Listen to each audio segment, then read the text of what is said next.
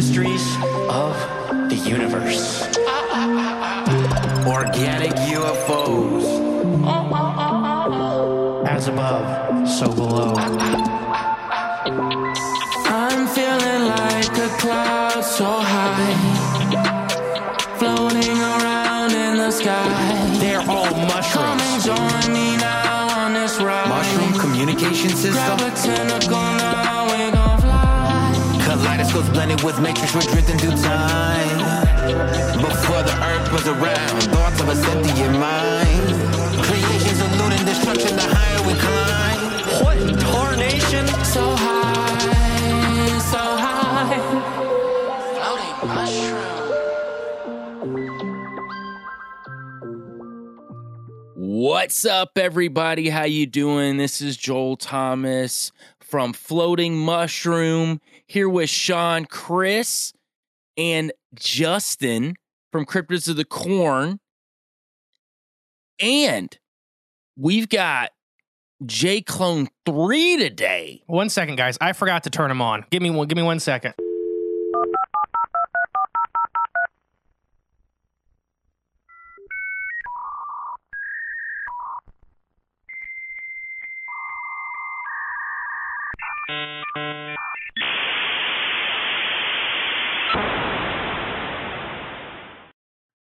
All right, he should be ready to go.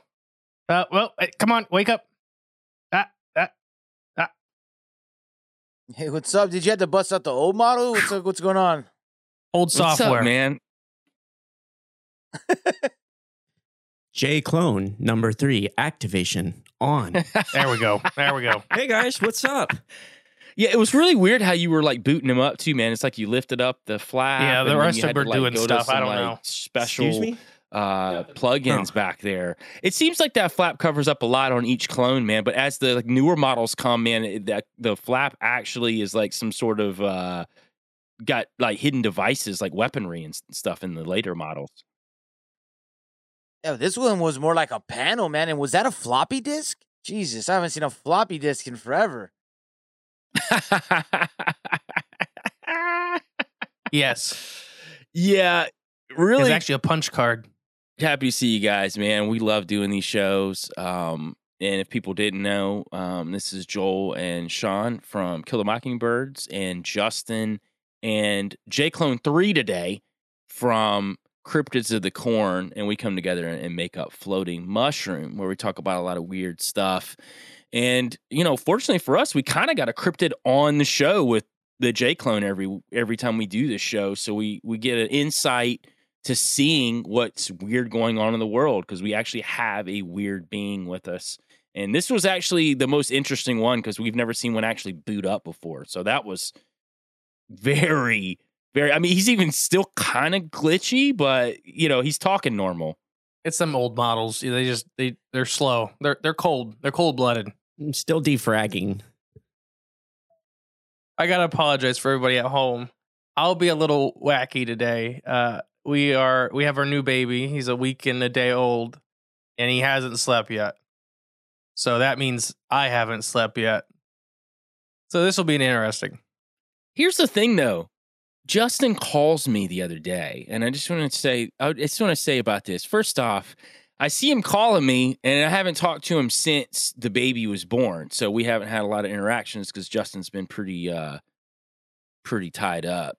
And he calls me, and so I'm like, "Oh, Justin's calling," and it just, just vitriol, anger over the phone. I pick up to where he's just like, listen, he's like, because of you, all of our technology doesn't work in the studio now. Apparently, the RODECaster went down, the brand new RODECaster went down, the Brand iPad went down. Yeah. Tell, tell him what all the devices that went down since I've been at your place. So literally, the RODECaster broke so bad, the people from RODECaster couldn't figure out what happened. We were on the phone for like an hour, and they're like, uh, uh, uh, "We've never had one do that stuff where it was dropping microphones, it was muting, uh, it was muting headsets, it was dropping guests, then it would drop us for the guest. So as in like." We like it was it was crazy. It was it was prioritizing the people on the other side of the screen over us. Uh, and then Gremlins. yeah, and then an iPad melted. I had to take it back to Apple, and they were like, uh, they were questioning me what happened to it. Like after they took it all apart, they're like, "What'd you do to this thing?" I'm like, "Nothing." Like, no, its internals are melted. What did you do? Like, nothing. It sits on the desk in a, in a studio. It, it's got an air conditioner. Like, no, everything is melted together in this thing. And then we had a uh, like a little webcam just die, just Mm. fried. So I blame Joel. Well, first off, I don't even think you were thinking about me. I think it was one of the J clones that brought it out. And it sounds like something a J clone would do too, like try to shift blame over to somebody else when actually there's a culprit that's in that studio 24 7 that works for the Smithsonian. It- there may behind the flap there may be a direct energy weapon, but We'll have to buy those things Tony sells.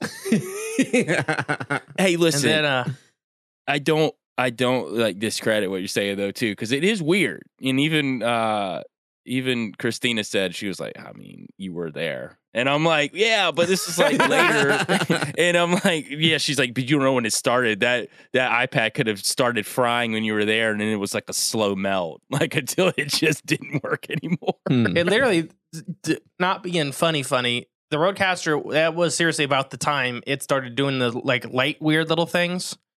Like we'd go robotic for guests and stuff like that or like we wouldn't have sound for guests and th- but it was doing it like maybe once a week and then a couple times a week and then that last like day it was just melting barely functionable. uh, we lost some audio. Like I had to save. We just did stuff with Brian from Sasquatch Odyssey.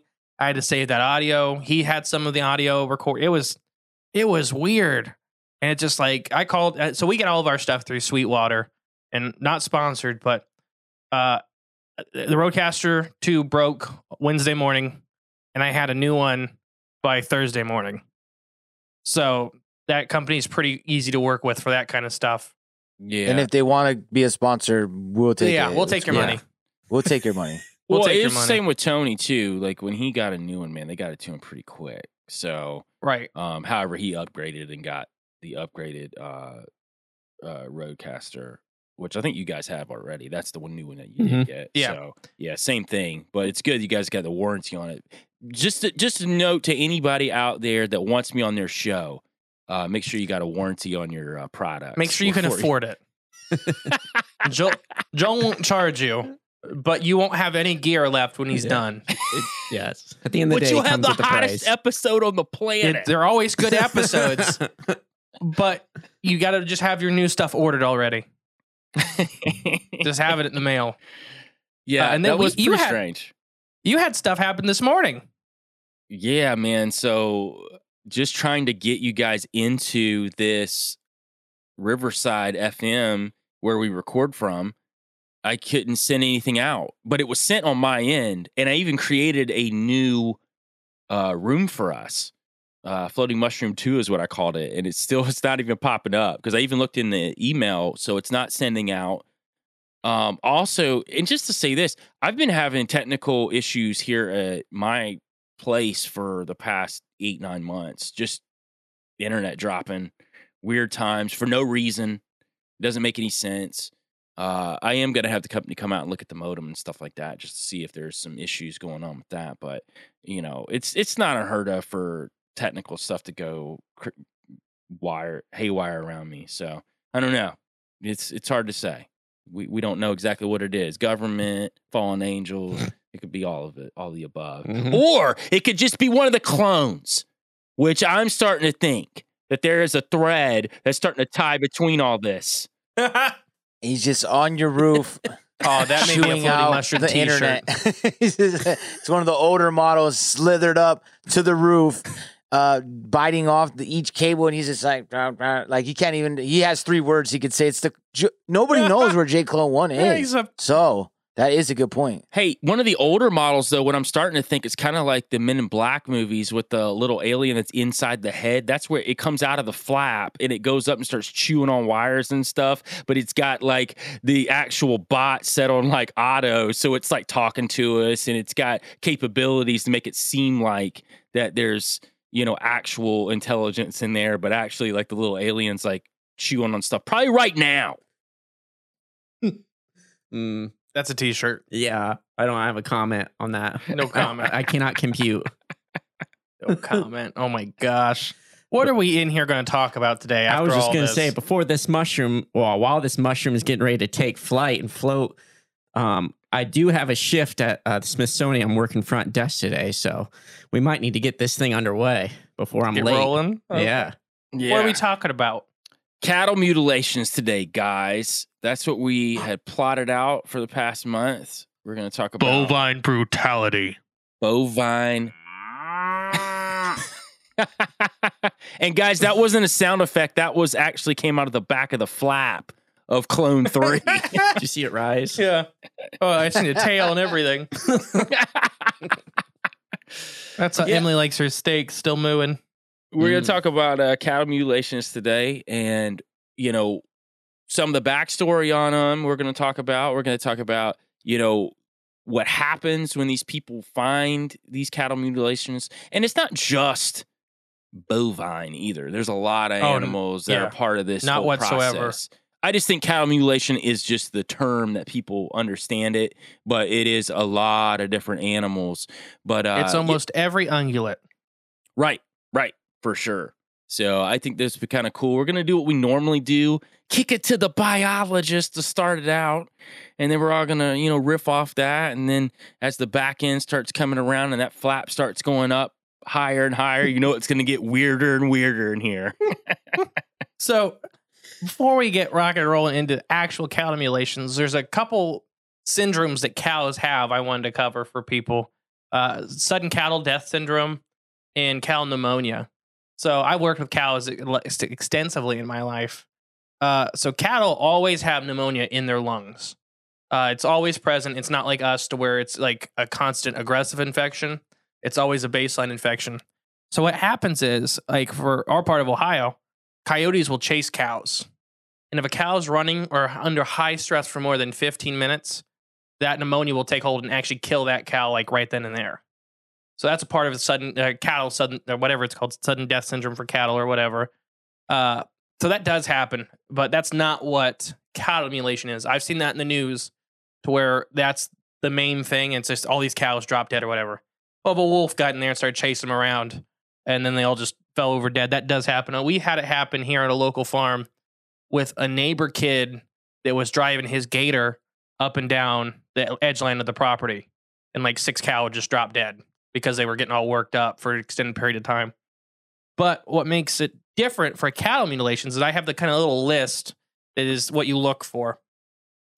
The cuts on these cattle are medically precise. Uh, they are either most likely done with medical grade lasers, uh, like surgical lasers or surgical scalpels, uh, and they're targeting certain organ organ groups.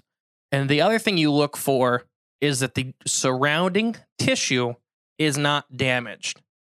So that's kind of like we don't do that. Like it, even with our surgery and stuff like that, we haven't been able to really figure out how to do that. Uh, they appear to be healthy right up until the point of mutilation. Um, a lot of these cases, people literally just seen the cattle, like they were just looking at them. Uh, there's a couple with juveniles that had ears, organ or ears, genitals, and eyes missing, like fresh calves, but they just tagged the calf like within five to six minutes, and then they turn around, they hear this metal sound, they turn back around, and the cattle, the little calf, is just mutilated. Um, they have shown strange signs of chemicals being left behind, plus radiation and sometimes gravitational gravitational anomalies surround the bodies. So uh, some of these bodies are irradiated. Some of these bottles have weird chemical traces, and some of these bodies actually have gravitational anomalies on them or around them. Um, some cattle seem to be in drop from considerable distances. Bounce marks have been found. So there's a lot of these cows that the blood will be all poured off to one side. If anybody doesn't know at home, it's like when we die or any large mammal dies, wherever its side you're laying on is where all the blood pools. Several of these cow have been found with the blood on the wrong side up with bounce marks somewhere nearby. So as in the cow was dropped from quite a height, bounced, and then landed on the wrong side. So it had been dead somewhere for a while before it was re, dropped in. Scavengers uh, avoid the carcass at all cost, and that's really crazy. The other weird thing, like this is the one that blows my mind, is it, it- this includes insects and flies, which flies are insects, but flies in general. There's nothing that a fly won't get into. And a lot of these carcasses will be avoided by all these flies. Um, and the carcass seems to decompose much slower than the standard carcass of a dead cattle. So there's a couple of examples out like, on the Uinta Basin where Joel's been, uh, where they have carcasses that still have meat on them a year later. That's insane. Like here, like we don't have meat on carcasses. Like if you put your like there's decomposers aren't it's it's weird that it's kind of hard to explain. So it's not like it's been salted or anything like that. It's the decomposers don't want to move in. So it's still rancid, but it's like the decomposers don't want to start breaking it down. And that could be radiation, that could be a chemical thing. You know, it's it's really Hey, odd. real quick, Justin, I watched uh, some film recently on some of the cattle mutilations, and same thing. It was funny because the guys would bring the film crew out, and it had been sitting out there for two weeks already, and it wasn't a whole lot changed. It's almost like Sean said, like it was preserved in a way, which Yeah. is super weird. And rarely did you see any insects around it. Now, I did see a few video where there would be some insects in certain places, but they tended to be more of the ones that I wouldn't consider surgical, like where it looked like it was really precise. more people done. Yeah, it, it just seemed it maybe maybe on those that where I, I saw some Yeah. of the insect stuff, but generally you didn't see that, man. And these are in places like Texas and New Mexico and places where it's really hot, where you would really think that you would see a lot of insects on stuff like that. Oh yeah, I mean, if it was a normal cow death, I mean, it would first off it would reek. Second off, you know, within an hour, it'd be in- completely infested in flies. I mean, even up here, uh, Northwest Ohio, we had like when we had goats and sheep drop dead, there would literally be within the hour, like every like eyes, mouth, you know, any any opening would be so covered in insects trying to get into the carcass. It's crazy. Oh, within an hour. That's yeah. Yeah. I've been to places where cows have a like a group On of 'em. flies on their eyes and Yeah. they're alive. They're you know waiting what I for 'em. mean? Yeah, Like- they're just like yeah, they're waiting for them. Die. They're like, this one's getting a little old. it's what happened is actually the flies are signaling the aliens, being like this one, They're targeting it. this one. yeah, maybe that. Look at J Uh, Clone Three over there smiling ear to ear as we're talking about that flies being aliens. Why you smile like that, J Clone Three? I mean, what they aren't know? drones. They aren't drones. They're just bugs. no one, nobody in this world is creating a you know a modified insect to release into the world that may or may not have a camera or some chemical in it. Oh gosh, that's a whole do- different episode. Maybe that'll be next month. I wanted to highlight a point though that uh like see how like when Justin first talked uh he was telling about like things that actually happen in cows, right? Like I think that's really important for people to keep in mind. Like there's this video right now. Uh, I'm sure you all seen it. There's a bunch of these videos going around, nature videos, like things like that people are like, "I can't I can't believe a deer did that. I can't believe a whale did this." And like talking about people that have like only watch a couple whale videos. It's not like they're studying this group of whales. Like there was this one where everybody thought it was killer whales, right? And they're like they're they're swimming to the the shore. They're gonna die. They're like I've never seen this, and I'm like you never seen. What are you? What do you mean never? I mean, yeah, of course you haven't seen it. You don't have a camera, and like no one's ever filmed it. And they're actually pilot fi- uh, whales, and they were like pushing fish to the shore because that's how they eat. So what my the me bringing this up is I think that it's important to acknowledge those things because then it muddies the water of what's really going on because then everybody goes, huh, you were wrong about that thing. You know what I'm saying? So people just jump to too many conclusions sometimes.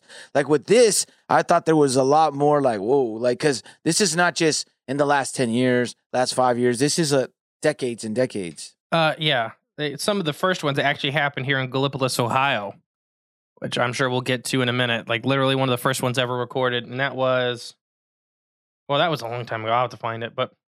Uh, and like Joel said earlier, is this is not just a one species phenomena. It has been commonly reported in, uh, of course, cows, but sheep are the next big one around the world that get it. Then it's horses, then it's goats, then it's pigs, then it's rabbits, then it's cats, dogs, bison, deer, elk, and reindeer have all experienced this phenomena. Uh, but it's the big one is cattle and sheep, and everybody asks why. It's because that's the two biggest like mammal productions that we do in the world. Uh, you know, there's cows in the U.S., there's cows in South America, there's cows in Europe. Uh, I mean, there's cows in every continent that humans are in. But a lot of those other countries, their main food source is sheep. Uh, you know, so when it's more, in my opinion, it's more of a what's available kind of deal. if you have nothing but sheep, you're going to get sheep mutilations. If you don't have sheep and you have elk, you're going elk mutilations. It's really just whoever is there is the unfortunate one. But there is a string of cat mutilations in the UK in the 90s that fit exactly with the bovine mutilations that we hear we have in the US. Uh, with like serious eyes, uh, certain organs, and uh, genitalia being removed surgically. Hey, check Uh, this and out. it got to be so bad. What? I'm sorry. Oh, I didn't mean to interrupt. You're still going. Go ahead. No, it's just it's it just that's just so, so weird that that phenomena keeps going. And like they weren't decomposing, and like literally there was this one little town that had like cats everywhere, dead mutilated cats, just everywhere. And it got to be a point where they couldn't ignore it. I mean, they thought it was cults and stuff like that. Yeah, it just seems to you- be a history with. Or, or go on, Joel.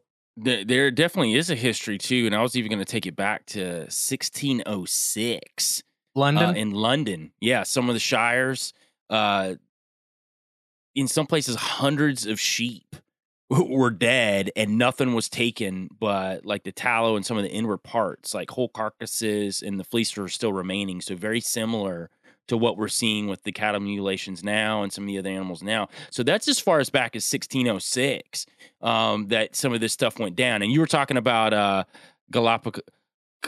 Gallipolis, Ohio. Uh, that was 1966, by the way, when you said that. So 66, I actually yeah. had that written down when we were when I was looking over some of this stuff. So yeah, it's been going on for a long time. I just think that back in you know early you know way back they didn't really understand uh, what could be happening. Whereas as we've shifted more into the modern era, I think, and I think there's also some soft disclosure going on too here with how they're releasing this info and really equating it to UFO phenomena, aliens, and uh, government entities also being involved with some of this stuff too. And I think there's a reason for that, and we'll get to that later on in the in, in this uh, piece. But I do think that there's a reason why that they are uh, tying it into that uh, as well. They want us to think that. Not saying that it can't be true at the same time, but I do think that they are definitely putting out some soft disclosure on UFOs and aliens in, in, in conjunction with these mutilations. And I also wanted to say that this is not a U.S. phenomenon. This is a world phenomenon. And I think that gets misconstrued a lot for people. Like other podcasts I've listened to, stuff like that. It's not a first world country thing. It is literally happening in every country, in every part of the world. It, it doesn't matter, rich, poor, you know, first world, whatever. It doesn't matter. Tons in South America too, by the way. tons, tons. Uh, I'm just saying, I'd be a lot more impressed if it was like a rhino or something. I'd be like, wow, bison. you got. We've wow. had a lot of bison mutilated. okay, bison, but bisons. bison are uh, big. I mean, they they are they are smart. No, but they're smarter than cows too. They usually run away. I mean, they don't run away. They kind of like they're they're they're fierce, but I I don't think as much as a rhino, man. you can Like, sneak up on a rhino as long as you're as long as you're downwind of them. They're blind. But plus, you got that tough skin though to get through, man. That's, I mean, if you uh, just have a laser gun, it doesn't matter. Hey, I'll I'll be impressed when they show me an elephant. Show me a mutilated elephant. I just got to pull out a mouse. And I'm just saying, step it up. You know what I mean? It's like, oh wow, another sheep. great, oh, now you're gonna have a mutilated blue Like, where on the beach somewhere. Step it up, guys. I know. I wonder if it's something to do with the blood, right? Because we just did a, a podcast of realities ours and Thomas was talking about adrenalized blood in cows is is more potent. this the is the most potent is what is what he said out of Mhm. any adrenalized blood. So I wonder if that's why they go for bovine typically over the rest of it. And that's going to tie in to what I'm going to talk about later. But yeah, I think that could have something to do with it for sure. So for the uh, for most people, they're targeting genitalia. They're targeting eyes, the tongue, in some internal organs like the liver. Uh, there is a small group of amino acids and enzymes that are all shared in common. And I I couldn't find my script from when we did the our cattle mutilations episode, but there's only a couple compounds shared, and one of them is a really rare enzyme. And I think it's maybe like you're saying something along those lines to where they're targeting for specific harvesting of that stuff because enzymes are weird. Uh, enzymes and organic compounds are just weird stuff that like we harvest. We har- uh, humans harvest stuff out of an- other animals' brains and stuff like Mhm. that. uh, that we that we don't really for whatever reason we don't talk about because we don't want to admit that we're monsters just as much as anything else. There could be even more stuff though. You know what I mean? Like you said, that's what we know Right. about that. Like like you said about the, the their blood. There could be other use uses that people know about or other things know about that are beneficial. Or if it's different organisms too. Like if we're taking it to the whole alien route and um, them being part of the mutilation, then it would depend, right? Like maybe how their DNA are structured. It there's very benefits from the sheep and the cattle and such and such. So, do you want to do some of these historic ones? I do want to talk about one thing Yes. before we go into Yes. the history piece because you were just talking about biologically what could happen, right? And I thought one thing was really interesting if we're just going to talk about regular stuff, right? Because not every mutilation is an actual mutilation. It's not an actual Right. Mhm. weird thing. And one of the things that uh, you know I was looking into is blackleg, right? That's Mhm. uh, you know the clostri clostridial clostridial my myositis. Yeah, I got that. Uh, it's just an infectious disease um, that causes uh, swelling in the muscles, and it's a high mortality rate. You know, they they actually uh, vaccine the animals. I think after, and you would know better than I do, but I think it's after like a, a couple month period or something like that. Pretty they- much when it's not just nur- nursing. So the mom's uh, immune system protects it from mo- like Mhm. until it's uh, until it's moving on to eating more solid food, just like humans. right. You know, we don't vaccinate humans until after that kind of that period of hard nursing is over because the mom's immune system is already doing all of that work for the offspring. Uh, there's a lot of diseases like that in cattle. Cattle are on the verge of dying any minute. Uh, you could talk to big cattle farmers, and literally, I've heard of people losing, you know, 300 head of cattle in one night because one cow got worked up. Uh, it's it's ridiculous. And then you know when you go out there and there's 300 dead cows, and you're like, to the person that's not a cow farmer, you're like, what what happened? Right. What you know? It has to be aliens. It has to be government. It has to be this, that, and the other. And you look at them and you're like, no, their chicken got in here and freaked them out for an hour, and they all killed themselves. Right, Jay? Yeah. That's right. Also, they have horrible diets too. Like you know when they were, uh, what was it a couple years ago? Remember there was those cattle, like groups of cattle dying, and then when you look into it, what they're getting fed, especially these huge ranches, they're not organic. They're feeding them like Doritos and uh, like processed Right, food. yeah. Like, of course they're gonna have a heart attack and die. Like for a little thing, they're they're just like they're like this could be every American. I worked in the Oreo factory in Ohio, and that's what we sent all of our food scraps to a pig farm and a cow farm. And I'll tell you what, it may be bad for them, but they had a good life. a bunch of your diets Oreos, Oreos, Doritos, and Cheez Its. Hey, I got a funny one. eating. Just a little off topic, but but ties into this. So I was talking to Tony, and he got some chickens from our friends over at uh, Permaculture Pimpcast, uh, Billy and William. And you know the story, Sean, about they feed their chickens and their pigs these apples.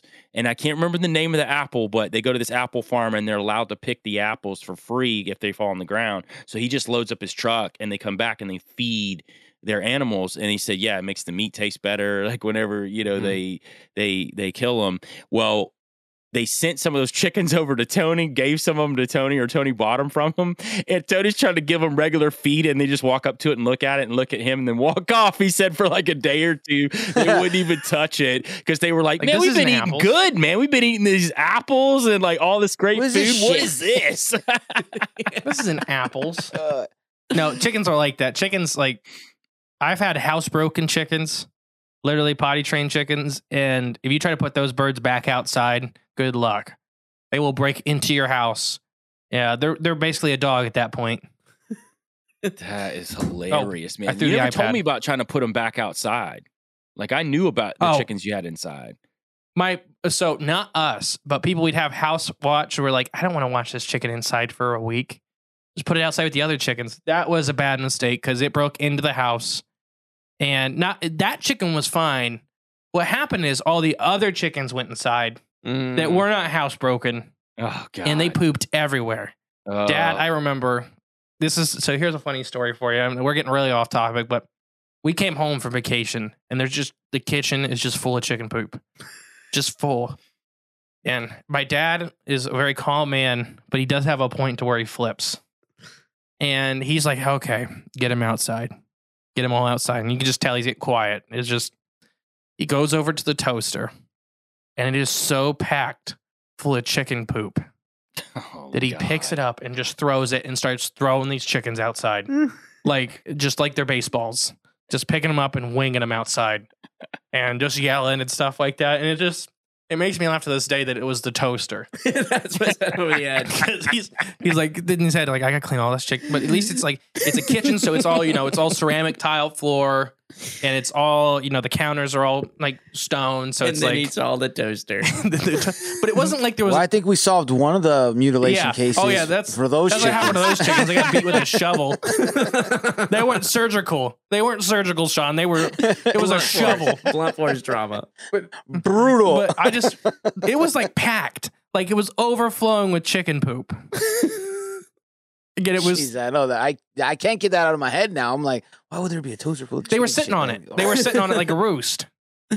Oh, that's Uh, hilarious. Yeah, they didn't know him. Maybe because it's warm too, though, Oh, right? gosh. Like What, you the crumbs in the bottom, I bet. They were. Oh, rub that it was the last like, "Yeah, mistake they ever place." made. yeah, I bet. I keep on. We had like 500 chickens, so 20 of them, Oh. 20 of them getting a shovel didn't really matter. Oh, that's Oh, great. but yeah, sorry, that's off topic. But yeah, there's a, there's a there's a mutilation for you. Yeah. So case closed. Mhm. Man, these aliens use a shovel. That's a little rough. Yep, yep. Yeah, see, let's Dad. get into some of this uh, history of cattle mutilations, Justin. So Snippy the horse is one of the famous ones. Yep. Uh, and when we did our episode on cattle mutilations, I famously called him Skippy instead of Snippy. and everybody's like, "We've never heard of Snip or Skippy the horse. We've only ever heard of Snippy." And I'm like, "Apparently, I haven't either." They found him dead and full of peanut butter. They found him dead and full of peanut butter. That was Skippy. Uh, but Snippy. Unexplained livestock deaths uh, in 1967 with the blah, Pueblo chieftain. Yeah, okay. Basically, on September 9th, 1967, Agnes King and her son Harry, or Harry reportedly found a dead body of their three year old horse. The horse's head and neck had been skinned and defleshed. The body displayed cuts that to King looked very precise. No blood was at the scene, and according to Harry, a strong medical odor was in the air. So this is like the first famous one of it obviously not being an animal death, uh, like an animal like predation or scavenging event. It was filleted, like it was like better than a butcher could have done. Uh, it, it is 1967. There, are a few pictures available on the internet. People blamed this on a lightning strike, and that's going to be a common thread. That basically Snippy got hit in the head with a piece of lightning and just blew all the flesh off his head and neck. Uh, I personally, I've had a boss that's got hit by lightning three different times, and it never blew the flesh off of his neck and head. Just saying. And he would yell at us for going to telling us to go work in thunderstorms. Hey, and another place too, if people want to see the stuff about Skippy, uh, Strange Harvest documentary that came out in 1980 by Linda Moulton Howe. Uh, it's easy to find. You can literally type it in and it'll pop up on something for free that you can just stream, you know, off your laptop or whatever. I think it's free on Amazon Prime, but they got a lot of pictures about Skippy and they go into that too, which really weird looking. It definitely when they start talking to uh, so, uh some of the scientists to look into it. They don't really have any answers for it either. But you're right. Throughout that documentary, they talk about how that a lot of these, even the police departments in these areas in New Mexico and and Arkansas and Texas would say lightning strike as soon as somebody would call in about something that happened to their animal. So they wouldn't even come out and look at it. They'd be like, it's a lightning strike. Don't worry about it. So why why the lightning strike theory got so much traction because like in 1950 there was a farm of like 150 sheep that all died from a lightning strike, but the farmers seen it. Like they were standing out, like they basically standing in their barn. The sheep were standing underneath this tree out in the pasture, and the tree got hit by lightning, and it just all the sheep just dropped dead. And he's like, "Well, that's that for the year." uh, and then so that floated around for mass cattle deaths. is like, oh, it had to be lightning strike. And then reindeer famously in Norway and stuff, places like uh, Iceland, they die from lightning a lot because they just stand out in the middle of fields with nothing around and they get hit by lightning because it's the only thing lightning can hit. But yeah, it's it's one of those things like for cryptids, you hear like sandhill crane used a lot. And it's like, okay, come on, like the Jersey Devil. Ew, they seen a sandhill crane. Mm-hmm. An eight foot tall horse bat demon that can talk. Sandhill crane. Sandhill crane. The lizard man, sandhill crane. Yeah, yeah, exactly. all that stuff. But yeah. And then there's in the 70s, there was a ton of like little ones. And by little ones, I mean, you know, four or five cattle at a time kind of deal. Uh, 1973, on December 4th, law enforcement had a wave of cattle deaths in seven counties across Kansas and Nebraska. Uh, that was targeting almost exclusively sexual organs. Weeks later, there was 38 mysterious cattle deaths that had occurred across 11 counties. Uh, the Kansas uh, Wait, wait, hold up. Did you say mainly for what? sexual organs. Hmm. What do you need a cow? a cow? I'm just saying, man. Sounds like some homunculus. Oh, I Juan might have a to get on that. We're gonna have to check Juan up. homunculus activity detected. But yeah, so the Kansas uh, the Kansas Brand Commissioner's Office deemed that most of these deaths and removal of sexual organs were the result of natural causes, including uh, shipping fever and Joel blackleg. Mm. Uh, yeah, so their organ, their their sexual organs blasted off their bodies, and it was probably due to blackleg. Sounds reasonable. Yeah, I've been around a lot of Sounds cattle. I've never just seen their It would sound reasonable to you, J Clone 3. Just saying, it, it adds up. The next uh, real big one is the 1974 helicopters killing cattle. Uh, this is a crazy one. So in 1974, mutilations were reported in Lancaster County, Nebraska on August 20th, 1974. The Lincoln Journal Star reported that residents had seen an unidentified helicopter shining spotlights into fields where mutilated cattle were later found. Known County Sheriff Herbert Thompson claimed that helicopter sightings had become a nightly occurrence, with both the FAA and the National Guard were being unaware of any helicopter activity. However, both Thompson and the Nebraska State Patrol found no or no defining connection between the cattle deaths and the helicopter sightings. After the ranchers began forming nightly vigils, the National Guard warned helicopter pilots to fly higher than normal altitudes to avoid being shot down by jittery farmers.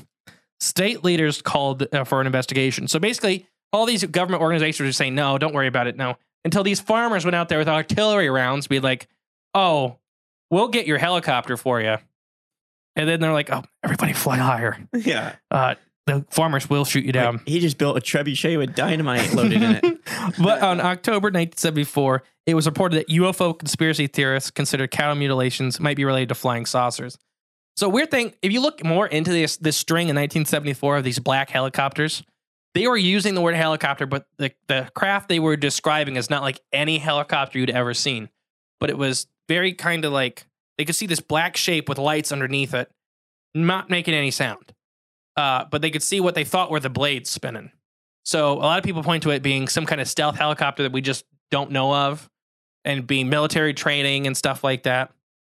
Um, that same, I believe it was 1975, the year following, is when the U.S. government accidentally killed 8,000 sheep uh, in a valley doing these. So this 1974 one, they were like, everybody's like, well, we see the helicopters. It's the U.S. government doing it. And they U.S. it's like, no, no, no, we wouldn't do that to your guys' cattle. Then, like the next Hmm. year later, they were doing, uh, was it sarin gas experiments? Oh, It may have been sarin gas experiments out in like Nebraska or something. And they did it in this valley. And the wind blew all this, like the wind blew all this sarin gas out of the valley and killed 8,000 sheep. And like, that was an accident. Uh, And see, that's reason- why when you see a big number of cattle dying, people go um, now immediately to like government doing it because they have done it. Like They've it's not it. like they're not history. taking out cattle and food sources because they are. But So at the the, end of the day, reason- it's yeah. The only reason the government admitted to that one is because they got caught. Literally, everybody's seen their helicopters, and there was like people writing down like the tail numbers and stuff like that. Uh, and they're like, because they weren't going to admit it. They're just going to let all these farmers think that 8,000 sheep had died one night for no reason. Probably a virus. Probably a virus in the Yeah, air. it's a virus. Uh, yeah, sarin gas. yeah. yeah. Uh, we should ask John, our biologist. Oh, that's right. Yeah. Oh, It's Lambda 19. Yeah. but, yeah. So the New Mexico, basically all around, uh, New Mexico has had 8,000 mutilations. Oh, sorry, that's Colorado has had 8,000 mutilations uh, since 1979. 8,000 mutilations. And this is what's declared a mutilation by some of those weird criteria we talked at the top of the episode. Uh, like Joel and you guys have said earlier, that not all cattle deaths are mutilations. And so there's a there's the Bureau of Land Management, there's the USDA and stuff like that that actually can decide now, like in their investigation, if it's a mutilation or a natural death. And you know, we all have our opinions on any organization that has three letters. Don't like pretty much any of them. But they actually have a check mark now for cattle mutilation events. So there's an actual thing on their box since 1979. Um, but yeah, in two, uh, one of my later ones is 2019. Five bulls were mutilated in uh, Silvies Valley Ranch in Oregon. It's estimated that each bull is 2,000 pounds and worth about 6,000 bucks. The FBI has made no comment on whether or not this investigation is a in this particular event, uh, and offered a twenty-five thousand dollar reward for information on the topic. So this is the this is a real recent one that the FBI took over immediately the second it happened. Like there wasn't cops involved, there wasn't sheriffs, there wasn't USDA, there wasn't land management. The FBI came in and was like, "This is our investigation. If you have any kind of information about it, we'll give you a twenty-five thousand dollar check." But they won't make any comment. As far as I looked in my research, they still haven't made any comment about it. So, if anybody's been around cow cattle, bulls are not the easiest animals to work with. Uh, and now you have five of them. So this is where it gets to the point where it's not human-ish to me. Is that you know a cow's different, especially like a cow that's being fed and stuff like that. You know they're not generally too scared of humans. You can get right up next to them. Half the time you can even pet them. A bull is not like that. A bull never thinks of you as their friend. A bull is always, you know, the testosterone level in that animal. It will murder you the first chance it gets. So for five of them to be killed in a mutilation way in one night, and then the next morning the FBI swoops in, tells you all you need to hear. That's all I got for my history. Yeah, man, that that whole thing with the uh, Bulls was pretty crazy to me too when I was looking into it because just the fact that it would be super difficult to get up on one, much less five, to, to pull something like this off. And then for like you said, for the FBI to swoop in the day later and be like, "Yeah, we got this big reward if you can figure out what it is," but it's kind of like we know what it is, so you're not going to get that reward. Look at It's Jay pretty Clone much 3 just to catch smiling, whoever knows like- anything. Right. Yeah. Look at J Clone 3 smiling when I said that too. You end up in the back. Of the I mean, but wouldn't it be possible for them to like knock them out, you know, tranquilize? Like, isn't there like, you know what I'm saying? Like, I know like they're against it, but there is a lot of ways that humans could subdue Sure. a bull, like to keep it still like in that government range. Because, like, to me, a lot what I think is like when we talk about it, the experimentation, like you guys were like, man, they're so full of tes- testosterone, right? Well, what else are they full of? And what do they know that we don't know that they're maybe using that? And then it's a convenient angle to have the FBI there right away to be like, hey, man, let's figure out what this is when you're doing it yourself or you're internally somebody's doing it. And that doesn't mean it's not working with somebody like non human or whatever, too. But I just think that there has to be some level of knowing, like you said, of what they're that they're in on it in some sense. But I think there is a way that a human can so do it. two things for that is that all these cows, all these bulls were found pretty close proximity to each other. So for them to get tranked and to still end up near each other would be very impressive. Or they were moving them after they were done being tranked. Uh, and that's a 2,000 pound animal, and that's five 2,000 pound animals. So that's a lot of activity that has to happen in this field at night and not being caught. Uh, with the whole time they're being tranked, they're not going to shut up. They're going to scream. They're going to they're going to bellow. Bulls are extremely extremely loud animals, and for the farmers not to know something's happening, for five of them to be tranked out, and then you're going to have to have machinery in there to move them. Humans aren't picking up a 2,000 pound bull and moving it and putting them all kind of close together. And the second thing for me is if it is the government and it's they're harvesting these amino acids or whatever kind of compound in these cattle, why don't they just farm their own? It would then not have to worry about going out and harvesting it from somewhere else. It's definitely cost less to raise your own cattle for your own Sure. harvest versus having to get a helicopter, sneak into some farm, get down there, black ops harvest all these chemicals, and then get back to base.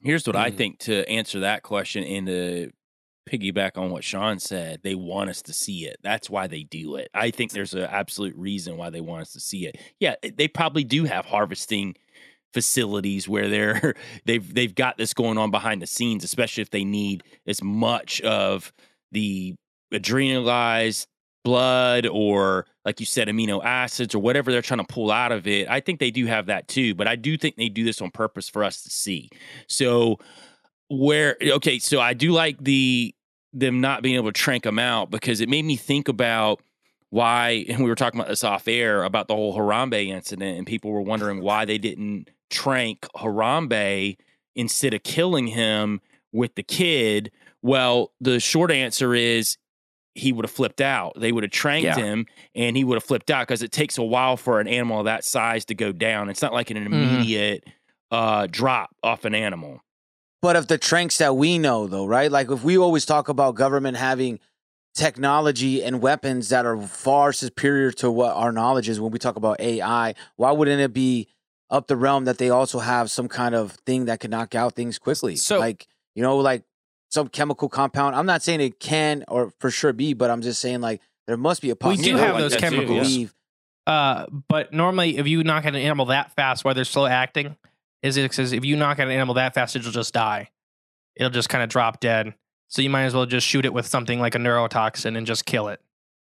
Uh, My only question about the reason why I'm pushing it is because it kind of makes sense to me. Because if you've noticed, like this is in the '60s, we know what happened before, and I think there it's one of those things too that's probably multiple different angles, right? Some of them may be done Oh. that have nothing to do with government, and it may be more hundred percent. uh, uh, you know, sci-fi-ish or, or or alien type base thing that we could think of. But I think there's also the government angle because pushing people out of the rural areas into the cities, and we've seen this for a long time, and we've been talking about like convenience and you know like what scares people more than like man you're raising all those sheep. There goes those sheep. Hey what's happening to my cattle? I think it sometimes pushes people and maybe not those people that are already in the rural area but the people that are like thinking about going there stick to the city. So to me it's just that angle that's been going around for a while. Except those Nebraskan farmers were were ready to shoot down the helicopters. I, I also think it's important. I searched the uh, Smithsonian database he did. for uh, cattle Oh, here we mutilations, and uh, one result did come up, and uh, it says there was a uh, investigation done by the U.S. Department of Justice, providing the most uh, exhaustive report, Operation Animal Mutilation, conducted in 1970 from 79 to 1980 for the state of New Mexico by Kenneth Rommel, a retired agent of the FBI. And he said, uncovering no evidence that Satanists, aliens, or covert federal agencies were at work, Rommel found only natural explanations. The cows had died from common viruses or other bovine disease, from eating poisonous plants, or perhaps even from lightning. Um, and so it says, you know, needless to say, many conspiracy theorists have refused to accept Rommel's conclusions. So, I mean, that's that's the I actual answers. That's pretty cut and dry. All right, Um, guys, that was a good episode. Yes. So that's what Smithsonian says. I abide figured by it out. their their word. And so, you know, anything beyond that is just a good old conspiracy theory. hey, hey guys, do you what is that? I don't know. I'm getting some weird interference. in my headphones.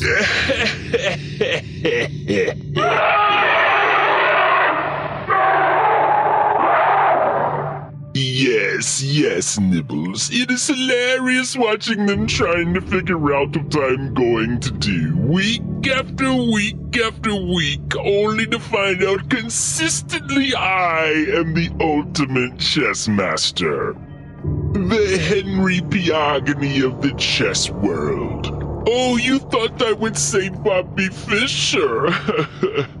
of course, you bottom dwelling flesh containers would. You only believe what you see and hear from your favorite sources of media, not the actual truth. Henry Piagni was an agaricus bisporus from my homeworld of Agartha who beat Bobby Fischer in a best out of nine championship chess matchup in the Underground Chess Olympics in 1977 by sweeping it for five wins in a row. But I digress. History is only fun when everyone knows the actual truth, and only J Clone 3 is privy to this knowledge of the four of you. What I have really come here to say is to watch out. Originally, my target was only on the cryptids of the Corn Crew, but now, since Sean and Joel have made it a point to meddle in my business. Settle down, Nibbles. I know both of those flesh containers are mighty appealing to you for a full course meal, but we have other plans for them, remember? Yes, yes, my ultimate plans for this hodgepodge of a crew. Let's just say that a switcheroo is in order, yes. You know what I mean, don't you, J Clone 3? You're old enough to have had several processors switched out of that mainframe behind your hair flap. Oh, and relax, Justin. J Clone 3 won't hurt you.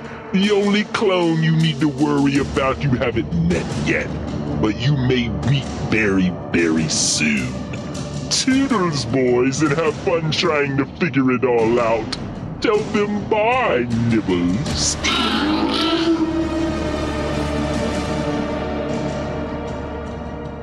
Uh, that was weird. Yeah, I don't know what that was. It's, I hope that's not the second freaking RODECaster.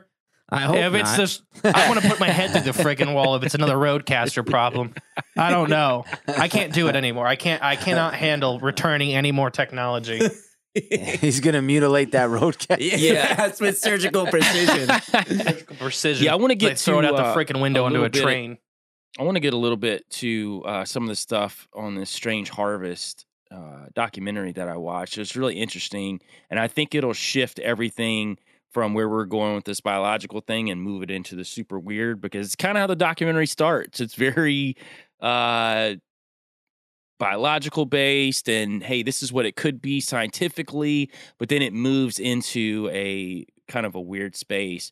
Uh, but Linda Moulton Howe produced Strange Harvest, and it's a documentary about mutilations that were happening since the 1950s. So a lot of what they talk about in the documentary, they talk about eh, prior to 1980. So it wasn't just you know they picked it up.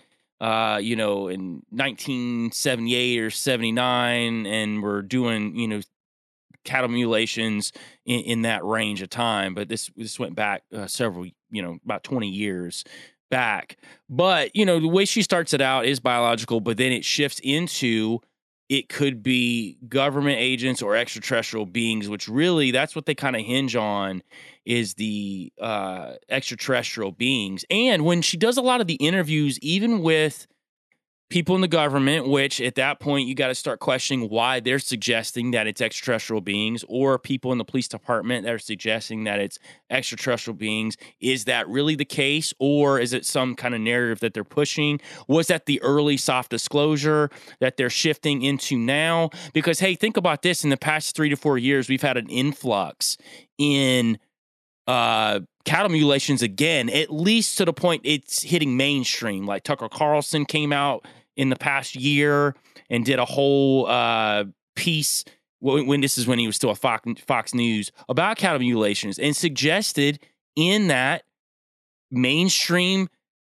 documentary that he put out that it could be extraterrestrial that it could be government activity. So he's he kind of hit the same notes that this original documentary, Strange Harvest, did. And one of the things that they talk about was this is very interesting about these cattle mutilations. There aren't any tracks around when they find these cattle uh, mutilated. There's none of their own tracks found, and there's no tracks that are found that which would seem predatory. So there's no predators being found. But what is found a lot of times next to these cattle that are mutilated are tripod tracks. They said they're like 12 inches wide, 14 feet apart, and eight inches deep.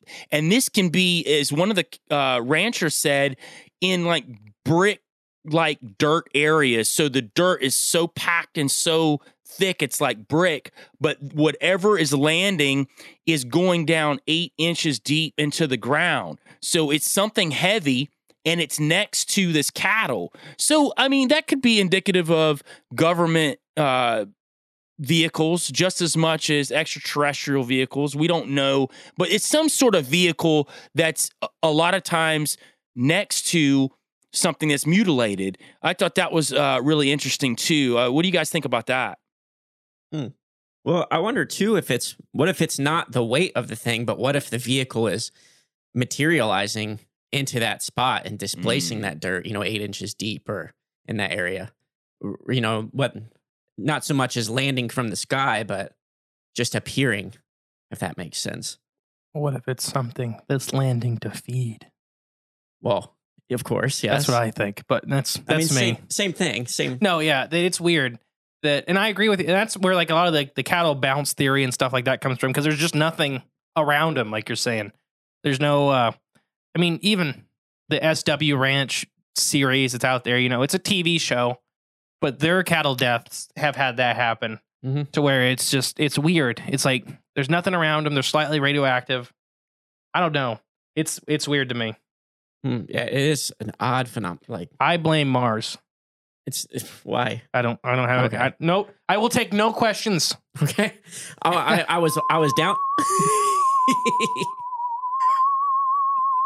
Yeah, I, I think there is a lot of that angle though. It has to be right. There can't that. I think when we talk about cryptids, it's the same thing. Like there's not just like oh the government's doing it all. Oh, it's all not human. It's it's different. There's a lot of different factors. You know what I mean? In each case, each case is not exactly the same. But to me, having that imprint. It has to be Right, something, there's a physical whether thing there. government or like not human entity. It's something that is going there that seems more like maybe like a craftish. That's How big did you say think the tripod legs. marks were again? So they're 12 inches wide, like the marks themselves, but they're 14 feet apart and they're eight inches Oh, deep. so like it's a 12 inch like circle that's Oh. it's eight inches deep. yeah. Oh, like a Oh, you know what I mean? It seems like a platform that like's landing, some kind of landing. that's platform big. Almost, that's right? bigger than I From some thought. kind of Yeah. flying vehicle. 14 feet. So that's, I mean, that'd be large helicopter. I mean, if it if it was something like that, but eight inches deep into concrete like soil. So it's like right. the red brick, brick clay out there and stuff like that is pretty much like you're saying. It's bricks. It's it's Mm-hmm. you know it's for it to be impressed in eight inches, That's why I suggested very heavy, or like you- like you said, that materializing. spot rather than landing and actually weighted the soil down. It just or it could be soil samples. Ooh, they could be coring it out. yeah, around to see Mm. what Well, if let me it's the ask government this. coming in. Let me ask you this, Justin. As far as biological UFOs, what would you think as far as cattle uh, that would fit into this category of what this could be? If it's a biological UFO, what would you think would be uh, a plausibility? Oh, I think uh, when we did our calculation episode, I do think there's, and like Sean said earlier, that it's not just one thing. I Mhm. I really don't think this whole phenomena is one thing. I think it's the government. I think it's whatever. I know we'll talk about. I'm sure we'll talk about the Nephilim and all that here in a bit. But all that kind of stuff, I do believe it all happens in this phenomena because it just is looking at, and then cults. There are ones that people have got caught doing this to cattle in robes and everything. Uh, for the organic, though, I do think, especially some of the targeted organs. So I found my little note. Uh, it is. Let me get back to it because I've been moving all around. Uh, laboratory results. Uh, so a lot of the organs and stuff that they're targeting is full of copper, zinc, potassium, and phosphorus. All those things that we talk about are organic UFOs craving. So if it is something where either the kettle has died naturally and they come on really fast to harvest those specific things, because we talked about it with our organic UFOs that they don't eat like we do. They can't take on a big, massive amount of weight. They have to cherry pick the certain stuff they can get the most bang for their buck out of, uh, so they don't get too heavy. So if this is like surgically, like, and animals can do all kinds of crazy things. So if it's harvesting these certain spots to get the nutrients that it is craving, and then leaves. Uh, but fungus, for example, I do think a big chunk of it's fungus. There is radioactive fungus. There's spores that can preserve stuff, and there's fungus can ward away everything else. So if you have one of these sites that is being harvested by one of these organic UFOs, afterwards, all these scavengers can smell all that stuff. They don't want to be nowhere near it. And some of these are pretty big. So, you know, I could definitely see the weight. So I, I do think it's a, a hodgepodge of it all. Yeah, I agree. question. Also, you made a good point about the Colts too, because I think the Colts have a lot to do with some of it for sure. But also, I think that people are used to maybe mess up some of the evidence. You know, the whole uh, snippy thing. It came out in coverage later that actually the horse was shot in the butt Mm-hmm. But that was after the fact because again we were talking about how these things seem to be preserved for a while so it was out there and when people went out there to see it later on they said well actually it was shot by humans but then come to find out there were two students at the alamosa state college that came out and confessed to they snuck out there several weeks after that it was publicized and then shot it in the butt. So at the end of the day, we know that this horse's cheeks were not tight after all that was done. Yeah. They were actually very loose after whatever happened with the uh, UFOs, and then these uh, students got a hold of it out there in this pasture. But to that point, you've got. And I'm not even saying it could have been the students. They could have used the students as a patsy because it, it could have been that they were trying to mess up whatever evidence that people could have gleaned from it to find out what it actually was that got to uh, Snippy. Yeah, it's it's. I do think there's a big chunk of that, especially. I mean, there's no like we've had Derrel on a couple times and stuff like that. Derrel Sims for everybody at home, and he's done a lot of the recent cow mutilation like studies. Like he's the guy that they've been calling. But there is one that Texas one that just happened. The police department messed up those sites before he even got there. Mm. Like they had moved stuff around. They were, and then he was like, they don't even like have Geiger counters, and there's it, these are things are famous for being radioactive. So if you know something may be radioactive, but you're still going out there and like flipping it, like they were flipping the cattle and stuff like that, checking like when he, when he got when those people get to the site, it's it's over. Like every every piece of collectible evidence is gone, every piece of everything is gone because like you're saying, humans, whether purposeful or not, now that's another idea, uh, have gone through and destroyed all evidence. Imagine if it's a crime scene and you have people that's a dead body, and then the first person on the site flips it over, walks all around it, starts poking it with their bare hands, and then starts cutting into the body. What evidence are you going to get now after the fact? Well, here's a an interesting thing that I'm looking up right now. So Linda Moulton Howe is the one that uh did this documentary, correct? Uh, well, she did go. She went to University of Colorado, got her BA, and then in 1965 she went to Stanford University, right? Well, Stanford University has like a history with the the Central Intelligence Agencies. In 19, like they released shit from the 1970s of a program that Stanford was researching on remote viewing. They even have now, like, and then fast forward to today's time, Stanford professors with CIA CIA ties says aliens are 100% already here. So I'm just putting it out there that we also have to be careful these sources. I'm not saying she is. I don't know her as much and I haven't done a deep dive on her, but just like just seeing some of those connections, we always got to be wary too. There's a lot of this like Hollywood aspects because when we do hear some of the evidence, when we're able to see evidence for ourselves, it's easier for us to go through it. When we're taking the word of other people, it's not always, you know what I mean? Like if they're saying, hey, the legs were 14 feet apart, we're taking their word for it. And in some, I'm sure there's some evidence, but most of it is speculation or from I think the hearsay. Mhm. entire Yeah. documentary is propaganda. So I'm going to say that right now. I watched it. So I think it was like so that makes even I more think it was sense. propaganda. Now, do I think that there's a level of truth to it? Absolutely, because Sure. you say with anything they put out there, they're putting truth in with Sure. it. So I do think it was the first documentary that was tying these cow mutilations to UFOs. That's what that was the goal. That was the early goal to set it up for the Mhm. stage now, because now we're seeing these cow mutilations hit back in the mainstream again. And what are they tying them to? All these UFOs that are crashing, all these UFOs people are seeing now. We know about the Las Vegas incident that just happened a month ago that we waited a month to release. So we know a lot of this is going on.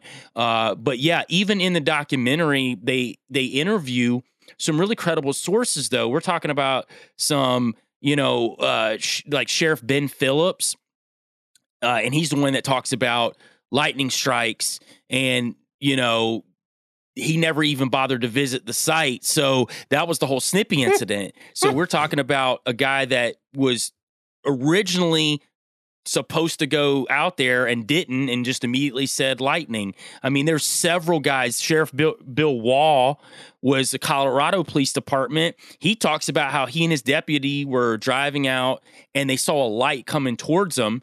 So they get out and as it gets closer, they can see a cockpit and three different colored lights in the cockpit. And then it made like a 90 degree angle and turned left.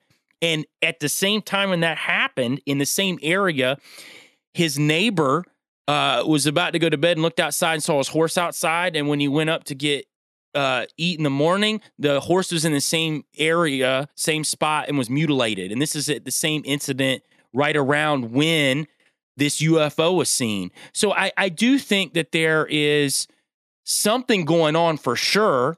We don't know exactly what, right? Like, I think they want to spin it for sure like it's UFO, right? They don't want us to think about government. They don't want us to think about cults, really. They want to get us off all that. They definitely want to funnel us into this UFO alien thing. But I don't think they're like all the way wrong either. But I think in the way that they're revealing it, Yeah. it's going to be wrong. It's not going to be right how they're going to show us. It's like misleading mm-hmm. you. You know what I mean? It's like the, it's you're on the right track, and it's like they're intentionally misleading us. It seems like because the, what gave me is when you started talking about Tucker, Absolutely. right? And Yep. then I didn't I didn't get to see I didn't see this uh, documentary that you're talking about. But when you said Tucker, so I started looking up her name while you're talking about it, and I was like, oh yeah, see, there's these people that are trying to mislead us onto what these are because if you notice.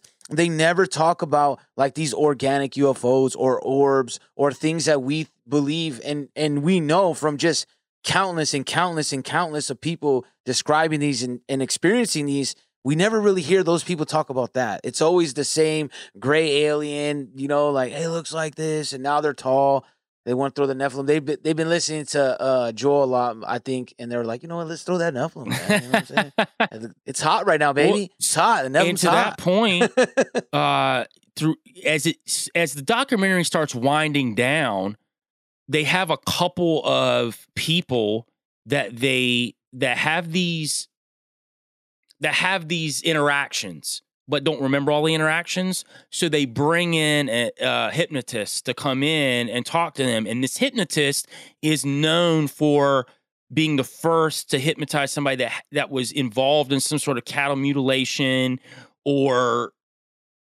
you know UFO activity around cattle. So like the first guy that it, that they end up talking to, they put under hypnosis, which they on camera they have them under hypnosis too, so you get to see the whole hypnosis thing, and that's when really. At that point, I'm starting to think, okay, there's definitely some propaganda being pushed here. I'm not saying that they weren't hypnotized for real or all that, but they want you to see this for a reason. Now they're getting to like the meat of what they think that these things are. So the first guy, he's a rancher. He talks about that he and his buddy are out there and they're looking through, looking at stars through a telescope, right? And they see one coming towards them. They kind of freak out. And the closer it gets, it, it turns into like an orange craft. And they can see it like kind of sideways on a hill. And they watch it suck a cow up through and then leave. So he doesn't remember it in his regular state, but when he goes under hypnosis, he remembers it. Well, the next morning, he does talk about they go out looking for the for the cow and they end up finding it, but it's like no, actually they don't find it, but they find the calf, and the calf is just like crying because its mom's gone, and they bring the calf in. But that's his story under hypnosis, and then it leads to the big piece that ends it all, and it's with Judy Doraty. And she's coming back from a bingo game with her family in the car, and she's got her daughter in the front seat. And she sees a bright light like a craft. And she's like oh that's so weird. And everybody saw it that was part of this.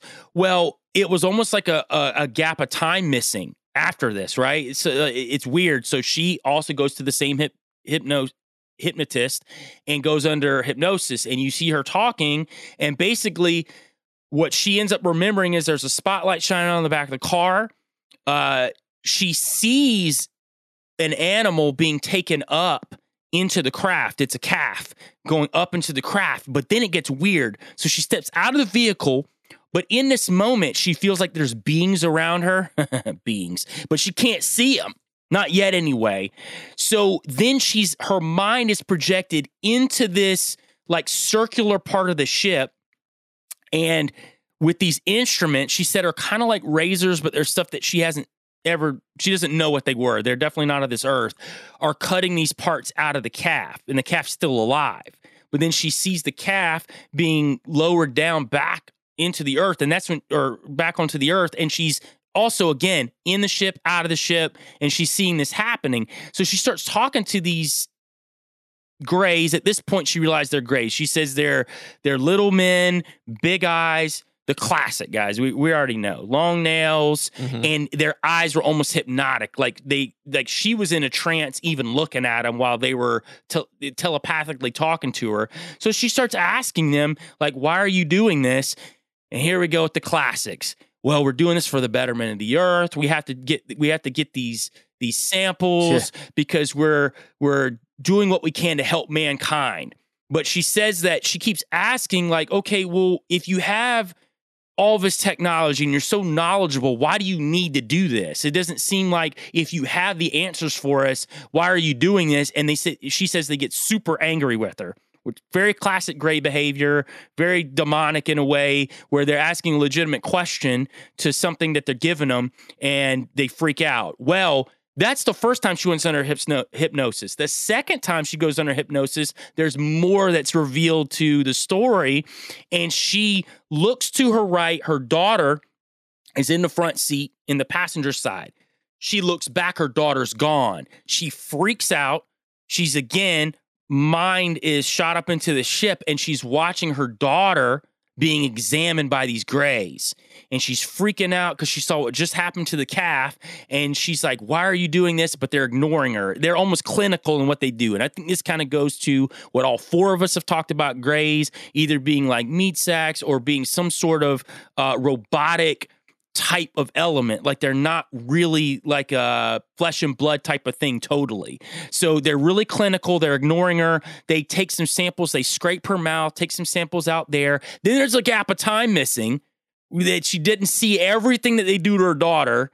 And at that point you know she wakes up and they're kind of back at their house or whatever.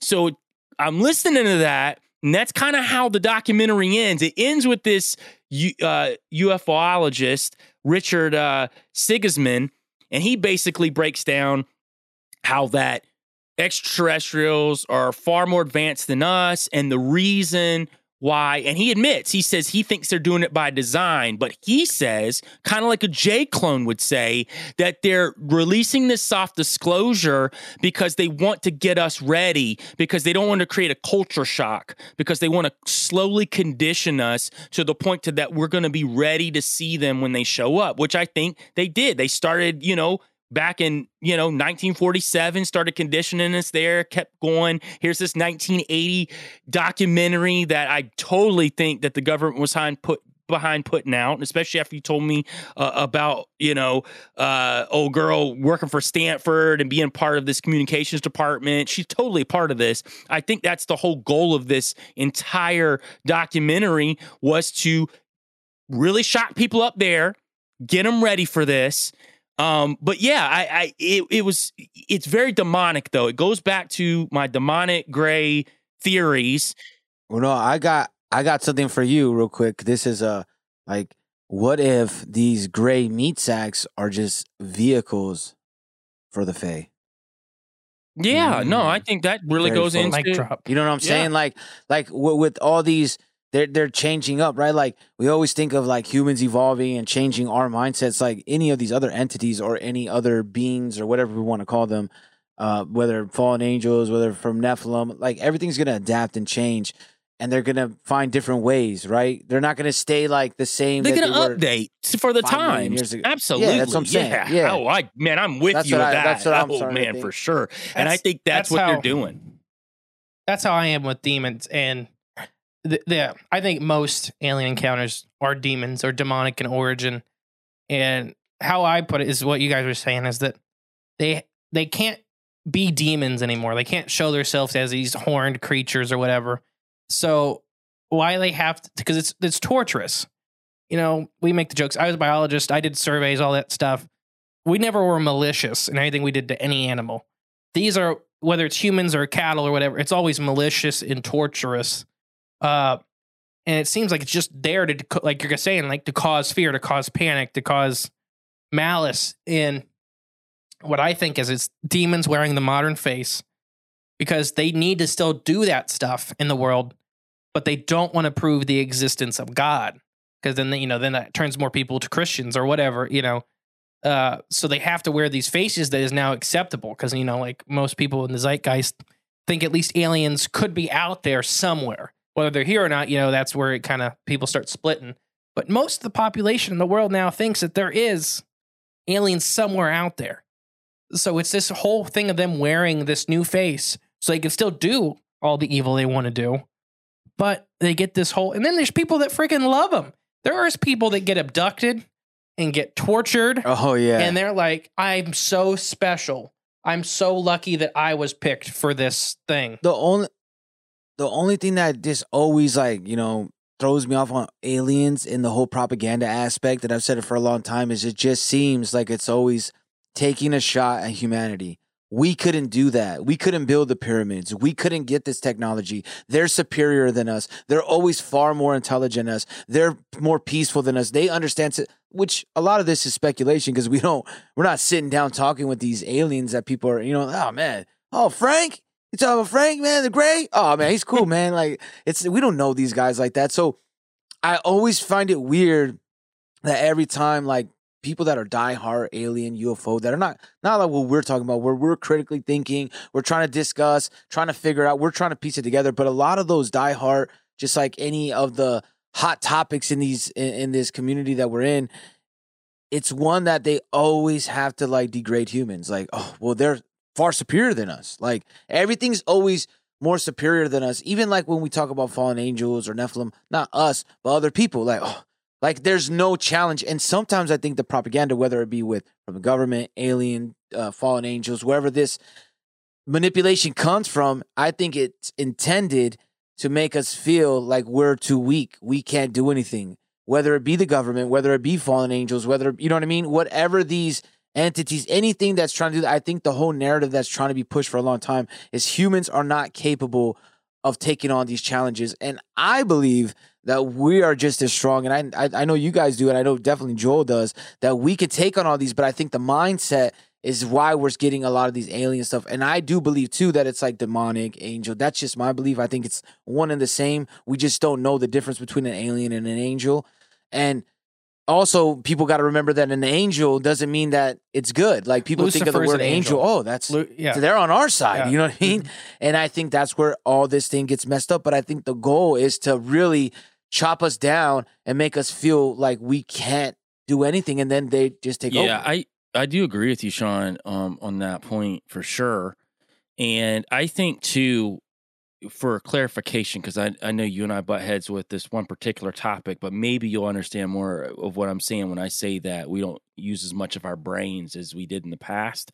I think we don't use as much of our spiritual brains as we have in the past because we've been Mhm. dumbed down. I don't think that, I think we have full access to our, but we just don't know how to use it anymore because we've been cut off to that spiritual level of what, you know, if we take it back to Adam and how he was connected to God, that he understood how to build something without having to use his hands or his feet or whatever. You know what I mean? There was a whole different level of what he was connected to that we've kind of been cut off from. And I think that's when these fallen angels came into play and they taught man how to do these things because, they're like, well, you can't do it. We got to teach you because we're the gods. We're more powerful than you when it was never supposed to be that way. In the scripture, it actually talks about that it was not in the scripture that we were a little lower than the angels. It says that we're a little lower than God. And it actually says that we're supposed to judge the angels in the coming we're above days. the so angels. in essence, we're actually above the angels. I just think that they ha- they do have a certain spiritual connectivity that we don't have, and they're able to push on a lot of people that they're more powerful than us, that aliens are smarter than us. And I don't think that's the case at all. I do agree with you, but I think our access to what we've been able to use in the past, we've kind of dumbed down, and I think that was by the Well, I like the word you use, connection. I think lo- lo- we lost Yeah. the connection. I think that's the best way you put it. And when we were talking to uh, uh, reality czars the other day, we kind of got into that discussion too, like the loss of connection of, and that's what's uh, wrong with a lot of society too. That's why the convenience. Look how jobs are even created, right? A job when you're in a review, they're not. They're going to be like, "Yeah, you did this, great." They're always going to put negative on you because you're not going to ever be you're going to be stay there right? When you accomplish things you want to go to the next thing. That's as human beings oh we accomplished this let's build this. And they're taking that sense of accomplishment away from us whether it be hunting building or figuring out being better people. All that sense of accomplishment is being taken away and i think that's what you mean by like that makes more sense. You know what i mean? Like we're not using it's not that we're not using it not that we're smart uh who's smarter who's less smart it's the connection level we had to the actual place we live and we're so disconnected from where we live even me you know what i mean? We use so much technology uh, our day to day we get into these routines and sometimes you'll be like whoa you, you have to snap out of it. So i definitely think they got us away from whether people want to call it god or spirit nature but like it's god in, in in our senses but you don't have to use that word. Either way we got have a disconnect from where we're originally from and that is the cause and i think it's these entities fallen angels most likely uh, that are manipulating, that are infested everywhere, that want to make humans feel like they're worthless because I think they're jealous of uh, the hierarchy and how much uh, God cares about us more than uh, them. So with the alien abduction phenomenon, which is slightly it's it's connected to what we've been talking about. There's hundreds of encounters where people read scripture or people call upon the power of God, and these entities react very like negatively, but positively for the abductee. You know, they rile back, they leave them alone, they avoid them. If these were actual extraterrestrials, why would that matter? If they're Yeah, other flesh and blood things from another planet, Hey, why would it matter? Here's a good one too. I've heard of abductions where they will show them the past in holograms. And one of the things they continually show is how Jesus wasn't real. They bring that up a lot in these UFO abductions. Why is that a thing? Why would that matter to an extraterrestrial that has nothing to do with this earth to show us that, oh, all religion's fake and especially Jesus is fake? Why is that a constant theme with these grays and, and any of these other reptilian?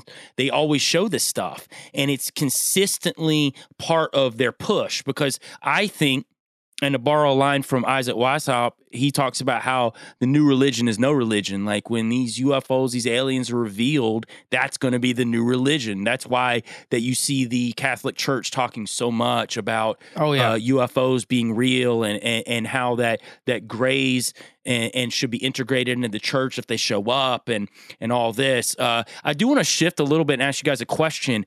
What do you think they're doing with the parts from the cattle mutilations and the blood as well? Because I've got a really interesting theory, but I kind of want to hear what you guys got to say first about that. Hmm.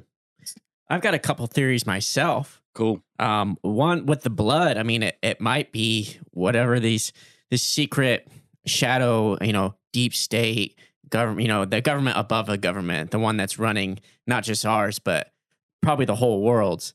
You know, they might be harvesting that blood for that, you know, that adrenaline, you know, lace blood for whatever rituals or whatever powers it may give them. And then like the organs and stuff, they're probably just harvesting like a like a soft dis- it's soft disclosure, like uh Back to the Future for their Mr. Fusion powered uh vehicles, interdimensional vehicles they need that bioreactor fuel, and those are just gas stations all around the globe. But they need the blood for themselves, and then the the organs and stuff just for their vehicles. Mm. I like Is that that. your only one? That's one theory. You got another one? No, that's it for now. Okay, so uh, I think it really depends because, like we've all said, that this is not a single result phenomena. That it's a hodgepodge of things that are actually happening. So I got a, I got seven things that I think it could be. Like, well, it's the U.S. government doing it. It's these extraterrestrials or interdimensional harvest or beings harvesting. Uh, it's some kind of cryptid that's harvesting in a certain way. Uh, organic UFOs, cults, uh, rival farmers or farmers doing themselves for insurance claims, and demons. So, U.S. government, who knows what they're doing it for? I've heard everybody say it was for uh, training exercises.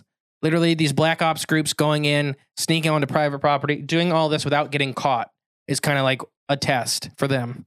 For extraterrestrials, interdimensional beings, it could be anything like them harvesting it for a food source, them harvesting it for a sample. I don't, I don't know. They're just harvesting it. It definitely seems like they're interested in certain compounds and amino acids from the organ the organs that they're targeting. Uh, cryptids. So I have that there could be weird a weird organism like an earth organism. Everybody, have you guys heard of the cookie cutter shark? No.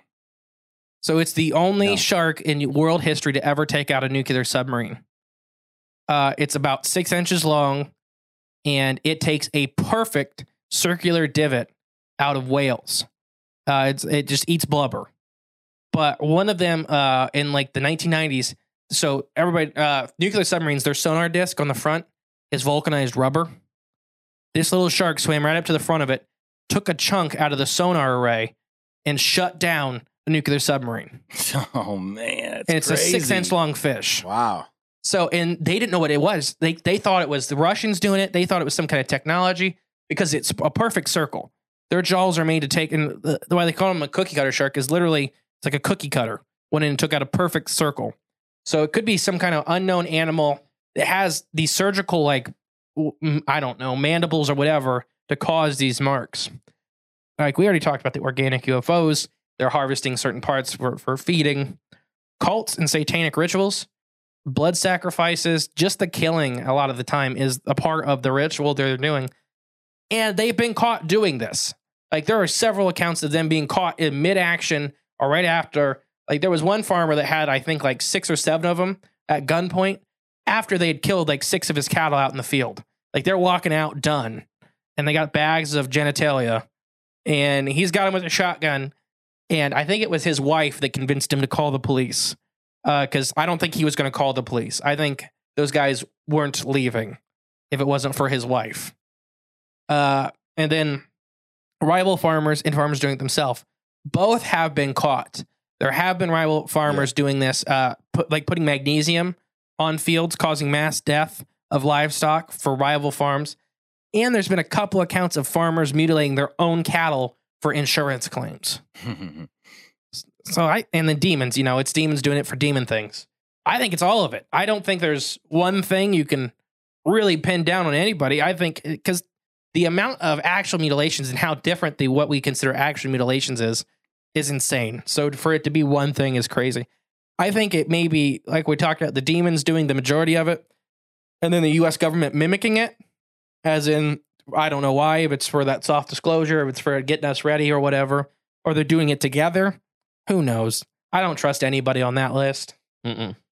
Organic UFOs are at least are animals. I still don't trust them. I'm gonna have to go the one-on-one route, man. I'm gonna have to go the one-on-one route, man. I feel like we keep talking about they're taking sex organs, uh, and if you look at the weird alchemical things to compose, and he stated before, Juan has said that a corporation is a homunculus. You know what I mean? So maybe that's what it is. They're getting mass amounts of these body parts and using it for alchemical purposes. Yeah, no, I like that too, uh, especially because you know when they're uh, creating a homunculus, they do it in the in the womb sometimes of some of these uh, cows as well. So you know some of the cows that don't ever show back up, maybe it's for that.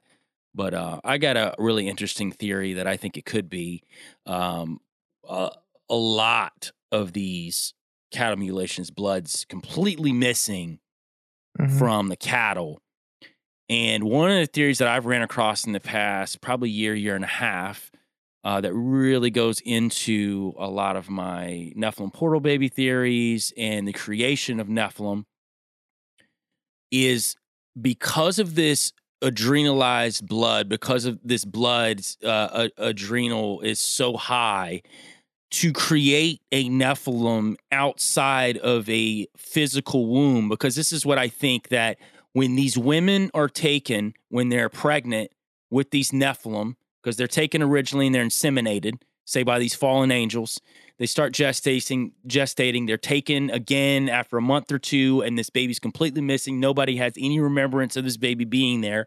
Well, there's a reason for that too, because if these Nephilim are really big, I mean, they're just going to bust right out, right, of like a human body. So they want to get them out of here, and they want to get them off world. So what if this blood that they're using from the cows is is a gestating tank. It's it's the blood that's used for these Nephilim to grow in, and that's what they need. They need an, like an artificial womb for these Nephilim, and I think that there is a good idea that that's what they're using for to build these like Nephilim like super soldiers in the future, and that's why they need this blood to to put in these tanks. And if you're growing something big, you're going to need a lot of blood, and you're going to need tanks that are huge because when these things are you know giant baby like I met when I was up there with Justin at that Cupid place, you know they're probably coming out that big or bigger. They're going to need a big tank, and they're going to need a lot of blood. So that's just one of the theories that I ran across in the past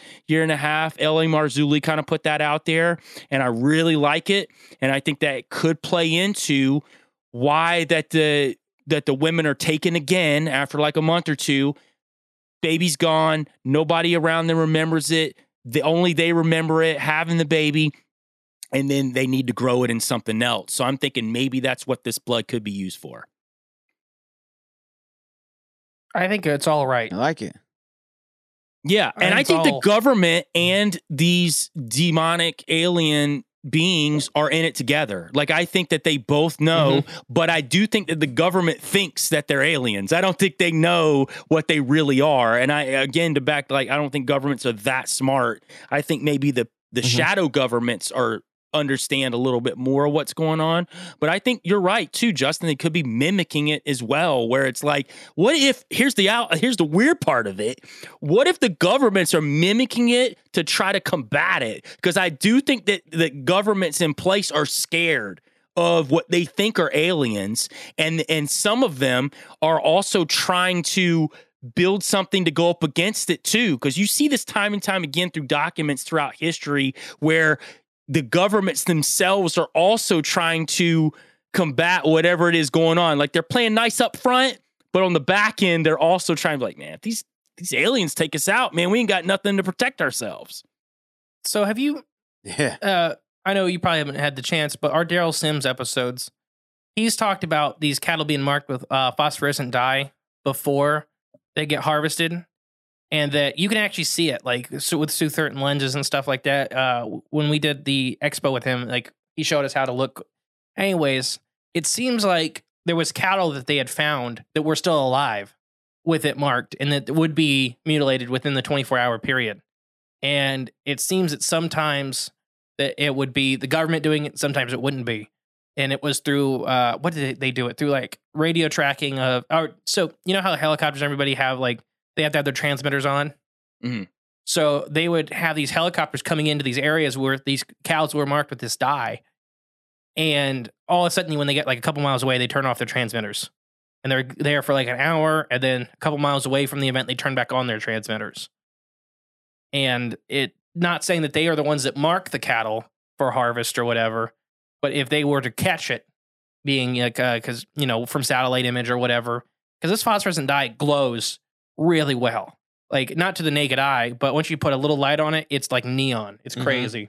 Like a highlighter. hmm So I don't know if it's something like that or I don't know. It's it's a big phenomena. Hmm.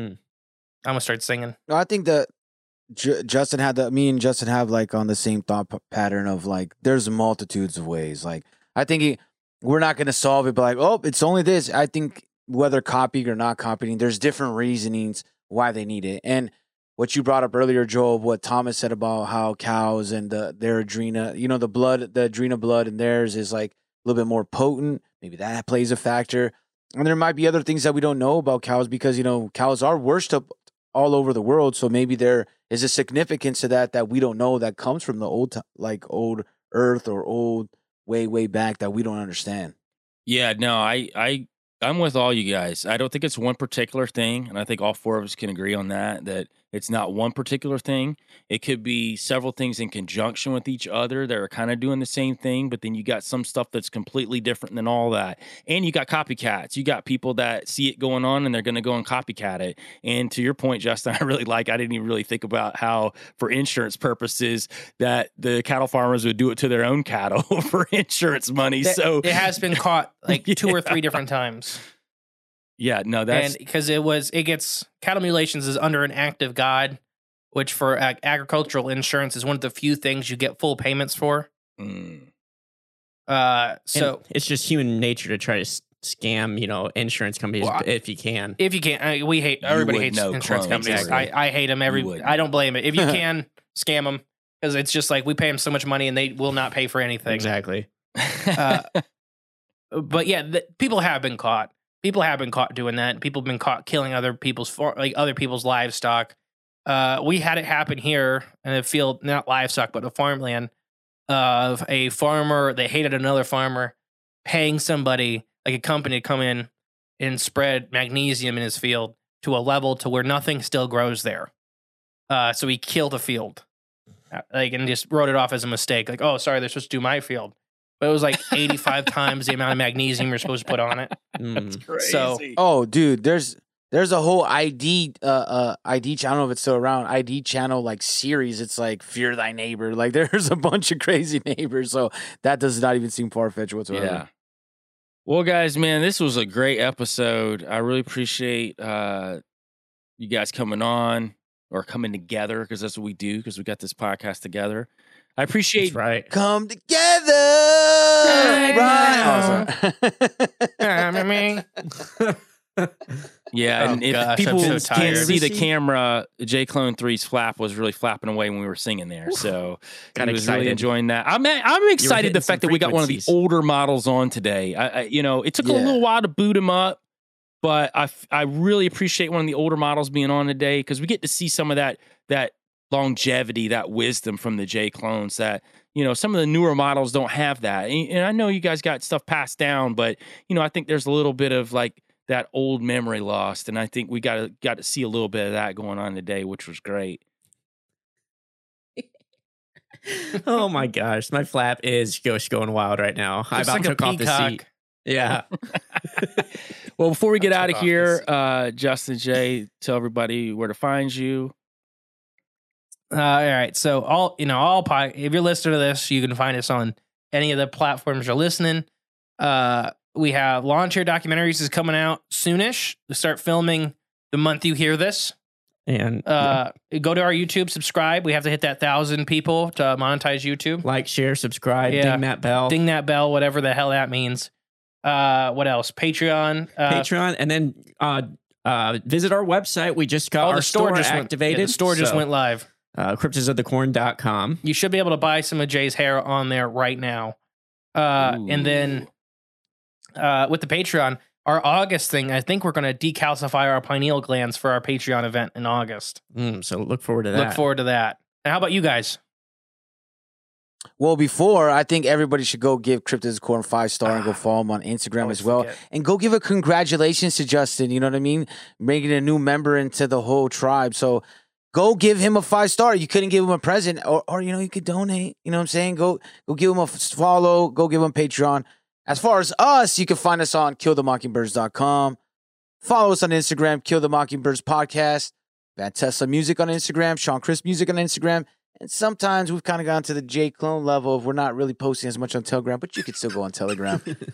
Find all your needs though at killthemockingbirds.com. Yeah, guys, this was a blast, and uh, look forward to next time. Bye. Bye. Bye.